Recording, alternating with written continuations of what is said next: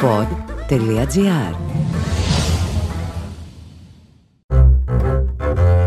Το Αθηνόραμα διαβάζει τα podcast. Να ένα βιβλίο. Ένα podcast με τις σκέψεις του συγγραφέα Κώστα Κατσουλάρη για βιβλία που διάβασε. Γεια σου. Είμαι ο Κώστας Κατσουλάρης και σήμερα θα σου μιλήσω για ένα βιβλίο πρωτότυπο και από πολλές απόψεις μοναδικό. Είναι το μυθιστόρημα με το οποίο έκανε τον τεμπούτο του στην πεζογραφία ο Γιάννης Ξανθούλης πριν από 40 χρόνια. Ένα μυθιστόρημα εικονοκλαστικό, ασεβές και εξωφρενικό. Τίτλος του «Ο Μεγάλος Θανατικός».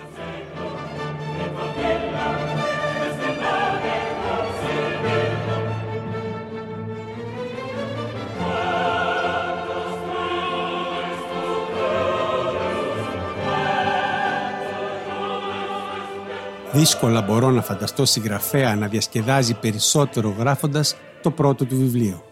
Βρισκόμαστε στα 1981. Η αισθητική Πασόκ έχει καταλάβει την εξουσία και τις ζωές των νεοελλήνων. Αντάρτικα, ανάκατα με ελαφρολαϊκά, αντιχούν στους φωταγωγούς, ενώ η απότομη χαλάρωση των ηθών προκαλεί κομικοτραγικές καταστάσεις στην ακόμη συντηρητική ελληνική οικογένεια. Η Αθήνα, σαν αφελής γεροντοκόρη, ετοιμάζεται να μπει στη χειρότερη δεκαετία της, με το κυκλοφοριακό χάος και το δηλητηριώδες νέφος να την πιάνουν εξαπίνης. Εκεί λοιπόν, στο δεύτερο ρετυρέ της οδού Κλεμανσό, στο νέο κόσμο, έχει στήσει το στρατηγείο του ο σατανικός ήρωας αυτής της ιστορίας. Ένας ακροτηριασμένος άντρας που με όπλα του τον μισανθρωπισμό, τον ανελαίητο σαρκασμό αλλά και κάθε λογής μαγκανίες σκορπάει τρέλα και θάνατο στην πόλη. Απλώς και μόνο για την άφατη συγκίνηση που του προκαλεί το χάος. Απόσπασμα από το βιβλίο. Είναι να μην πάρεις φόρα. Για πρώτη φορά μετά από τόσο καιρό δυστυχίας, περισυλλογής, σοφίας και πνευματικής ανάστασης έπαιρνα πραγματικά θάρρος. Τα κομμένα πόδια ήταν σχεδόν μια ιστορία που την είχα μεταθέσει ανώδυνα στον παρθενικό φάκελο του ντροπαλού, φιλήσυχου αγοριού που ήμουν πριν από πολλά χρόνια. Τώρα το θάρρος έσπαζε δυναμικά το φράγμα του φόβου και της απόλυτης μοναξιάς. Το δωμάτιο ηλεκτρίστηκε με αυτή την πρώτη δημόσια επιτυχία μου. Την έζησα μόνος. Τη χάρηκα μόνος. Τη διασκέδασα μόνος και άφησα αμυδρά ενίγματα και απορίες στον αδελφό μου που σαν πρακτικός νους άνευ στοιχειώδους φαντασίας πήγε να χαρεί για πέμπτη φορά σε μια εβδομάδα Fade Done Away στο σινεμά. Δεν ήταν απαραίτητο να δένω το άρμα μου στον αγαπημένο μου αδελφό.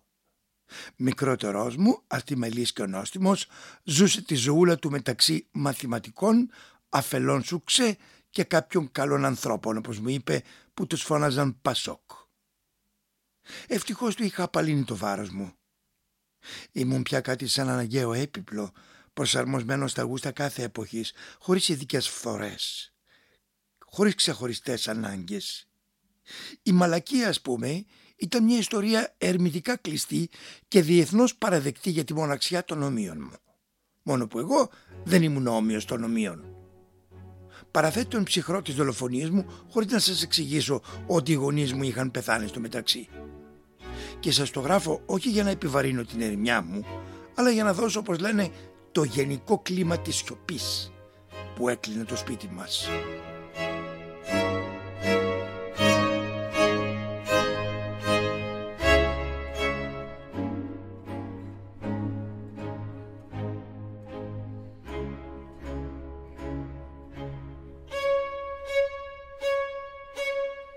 Θέλω να είμαι ξεκάθαρος. Ο μεγάλος θανατικός είναι το πιο αναρχικό, παλαβό, αληθινά καρναβαλικό μυθιστόρημα που έχει γραφτεί στην ελληνική γλώσσα ίσως από τα χρόνια της Πάπισσας Ιωάννας, του Ροίδη. Το κατάμαυρο χιούμορ, η μηδενιστική ματιά στα ιερά και τα όσια της μεταπολίτευσης, ο παντοκράτορ ειδονισμός και η τάση προς σπαρταριστά λογοπαίγνια και ουρανοκατέβατες μεταφορές καθυλώνουν ή και σοκάρουν τον ανυποψίαστο αναγνώστη. Η γλωσσική εφορία και η επινοητικότητα του Ξανθούλη υποστηρίζουν έναν αφηγητή έντονα θεατρικό, που ίσως θυμίσει σε κάποιους τη ραδιοφωνική περσόνα του, την αξέχαστη Σιλάνα Σαλιάγκου. Όμως ο ήρωας του μεγάλου θανατικού διαθέτει και τη στόφα των μεγάλων μυθιστορηματικών ηρώων. Είναι ένας κοινικός Ρασκόνλικοβ, ένας παρανοϊκός Καραμαζόφ καθυλωμένος σε ένα πυρικό καροτσάκι. Ταυτόχρονα θυμίζει ήρωα ενός κόμικ για ενήλικες, εκδικητή κάθε τάξης και καθοσπρεπισμού, κάθε κοινοτοπίας και σοβαροφάνειας. Τα αποτελέσματα από τις αφρικανικές βιολέτες φάνηκαν αμέσως την άλλη μέρα. Από τις έξι τα χαράματα χτυπούσε το τηλέφωνο. Στο ακουστικό άκουγα διάφορες άγνωστες φωνές, αλλοιωμένες από το κλάμα και από τη συγκίνηση, που μου δήλωναν τα ονόματά τους, την αγάπη τους, τον έρωτά τους και ήταν έτοιμες οι φωνές να πέσουν ακόμα και στη φωτιά για μένα. Στην αρχή μου φάνηκε σαν εφιαλτική φάσα, γιατί οι φωνές είχαν μια απάνθρωπη τρυφερότητα, λες και ήταν προορισμένες να θερμάνουν κάποιο σπάνιας ράτσας κοτόπουλο που μόλις είχε κολαφθεί από το αυγό και κρύωνε. Οι μισοί από αυτούς που τηλεφωνούσαν είχαν τα ονόματα των συμμαθητών μου, αλλά αυτές οι φρικτές φωνές δεν θύμιζαν τίποτα. Κάπου ήταν όλες ίδιες, όλες αντρικές, με ένα βαθύ εκφυλισμό στον τονισμό, έτσι καθώς έφταναν ως ταυτί μου, μέσα από ατέλειωτους λιγμούς πρωί-πρωί. Δεν θυμάμαι τι απαντούσα σε όλο αυτό τον ακατάσχετο θρήνο. Ίσως κάτι κοινότοπο, εύκολο, αρκίνητες ξεφορτωνών. Ο αδελφός μου, που ξυριζόταν τραγουδώντας εντάρτηγα τραγούδια στο μπάνιο, διασκέδαζε μετά απάνω τα κουδουνίσματα γιατί, περιττώ να σας πω, οι ίδιοι ξανά και ξανά οι ίδιοι τηλεφωνούσαν για να επαναλάβουν το τροπάρι. Δεν άντεχα άλλο. Με μίσος πέταξα στη λεκάνη της τουαλέτας όσες αφρικανικές βιολέτες περίσεψαν, τραβώντας με λύσα το καζανάκι, τόσο που μου απόμεινε η λαβή στο χέρι. Άσε που γρήγορα έφραξε η λεκάνη και το νερό άρχισε να ανεβαίνει όσο πάνω αφρίζοντας σαν να είχε καταβροχθήσει χιλιάδες άλκα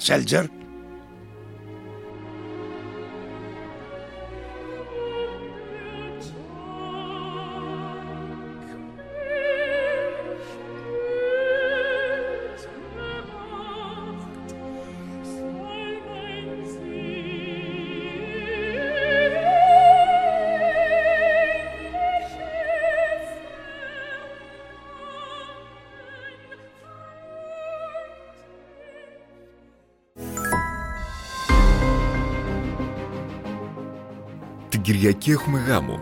Ύστερα ήρθαν οι μέλισσες. Το πεθαμένο λικέρ. Τι να πρωτοθυμηθούμε από τον Γιάννη Ξανθούλη. Με την ανατρεπτική του ματιά και το μοναδικό του χιούμορ μας ταξιδεύει τις τελευταίες τέσσερις δεκαετίες σε αξέχαστους λογοτεχνικούς προορισμούς. Τότε και σήμερα έχουμε κάτι κοινό. Την ανάγκη να ονειρευτούμε, να ξεφύγουμε από τη στιγμή πραγματικότητα. Και ο Γιάννης μας δίνει το εισιτήριο. Γιάννη Ξανθούλη, σε ευχαριστούμε θα μπορούσαμε να ξεμπερδέψουμε τεμπέλικα με τον μεγάλο θανατικό λέγοντας ότι είναι μια σπαρταριστή παροδία του νεοελληνικού αχταρμά. Θα μπορούσαμε να προσθέσουμε ότι είναι ένα από τα πρώτα μυθιστορήματα που κάνουν λογοτεχνία αξιώσεων με τα φτηνά υλικά της παραλογοτεχνίας, σε θερμοκρασίες στα όρια της αντοχής τους. Όμως ο Γιάννης Ξανθούλης, ήδη από αυτό το πρώτο του μυθιστόρημα, φανερώνει ένα επιπλέον χάρισμα αυτό του παραμυθά.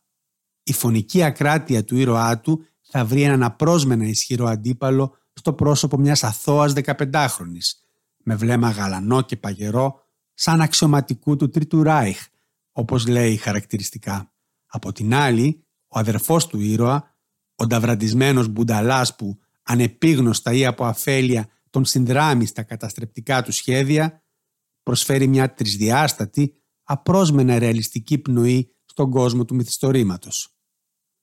Η κατάληξη, ένας αιματηρός τραγέλαφος, αποτελεί κάθαρση αλλά και παροδία της κάθαρσης την ίδια στιγμή. Η μέρα ξοδευόταν τόσο γρήγορα. που ένιωθα την απελπισία μου να ορακονίζει το πάτωμα. Τα θεμέλια του σπιτιού, τους τείχους, τα ίδια μου τα κόκαλα και τέλος το κρανίο που στο κέντρο του φεγκοβολούσε το κακό σαν σκοπός δίκαιος και ιερός. Σκοπός εξίσου ιερός με εκείνον που ανάγκασε τους σταυροφόρους να ταξιδέψουν στην Παλαιστίνη τρώγοντας το χώμα και το σκατό τους με το κουτάλι προκειμένου να τερματίσουν νικητές στη ρεσεψιόν του Πανάγιου Τάφου. Δεν τολμούσα να προσδιορίσω ακόμη την έκταση του φωνικού. Δεν μπορούσα τόσο εύκολα να ξεπεράσω τη ζεστασιά που μου δίνει η παρουσία του αδελφού μου. Η γραφική αδιαφορία του, τα γυμνά τριχωτά πόδια του κάθε πρωί στη σιωπηλή κουζίνα, η αδεξιότητά του όταν ξεκολούσε ένα πιάτο από την πιατοθήκη ή τα φανελάκια του που τα σταμπάριζε η λέξη Πασόκ γεμάτα πιτηρίδα και ξεθυμασμένο άρωμα αποσμητικού. Στο μεταξύ έπρεπε να προετοιμάσω τη νέα επιχείρησή μου. Αν το πρωί έπαιξα με την προσκοπική ευαισθησία της 15χρονης, τώρα χρειαζόταν ευθύνη και περίσκεψη.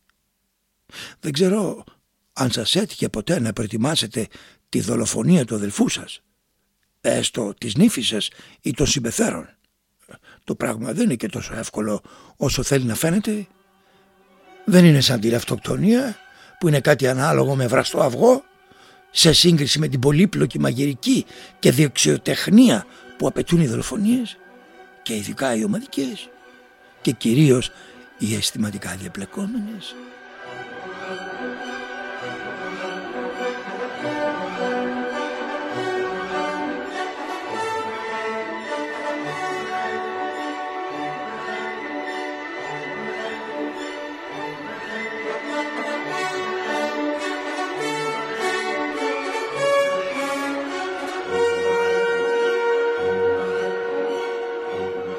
Μεγάλος θανατικός του Γιάννη Ξανθούλη, που φέτος κλείνει 40 χρόνια από την πρώτη του κυκλοφορία, έχει γνωρίσει κάμποσες εκδόσεις και ούκο λίγες επανεκδόσεις.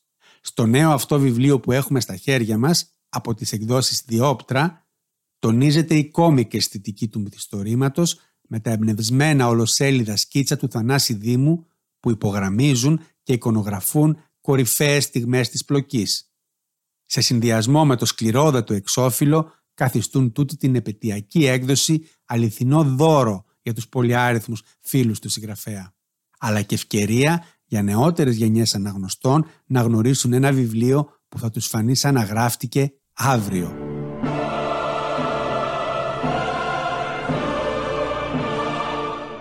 Είμαι ο Κώστας Κατσουλάρης. Μέχρι το επόμενο podcast, να ένα βιβλίο.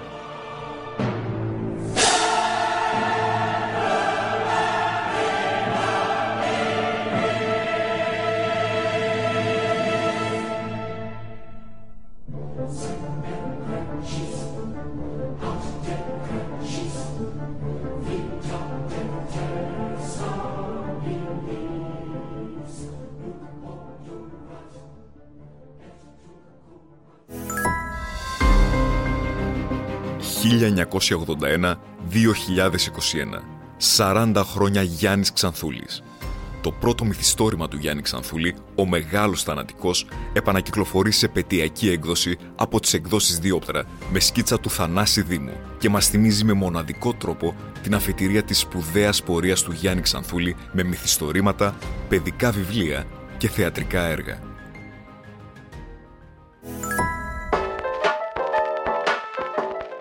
Αποσπάσματα από το βιβλίο του Γιάννη Ξανθούλη «Ο Μεγάλος Θανατικός» διάβασε ο ηθοποιός Στέλιος Μάινας.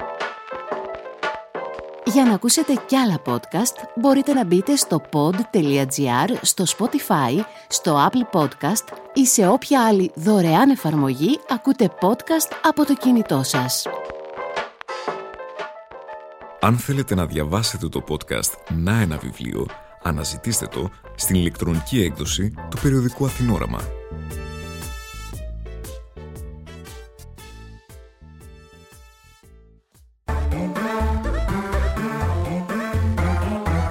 Pod.gr. Το καλό να ακούγεται.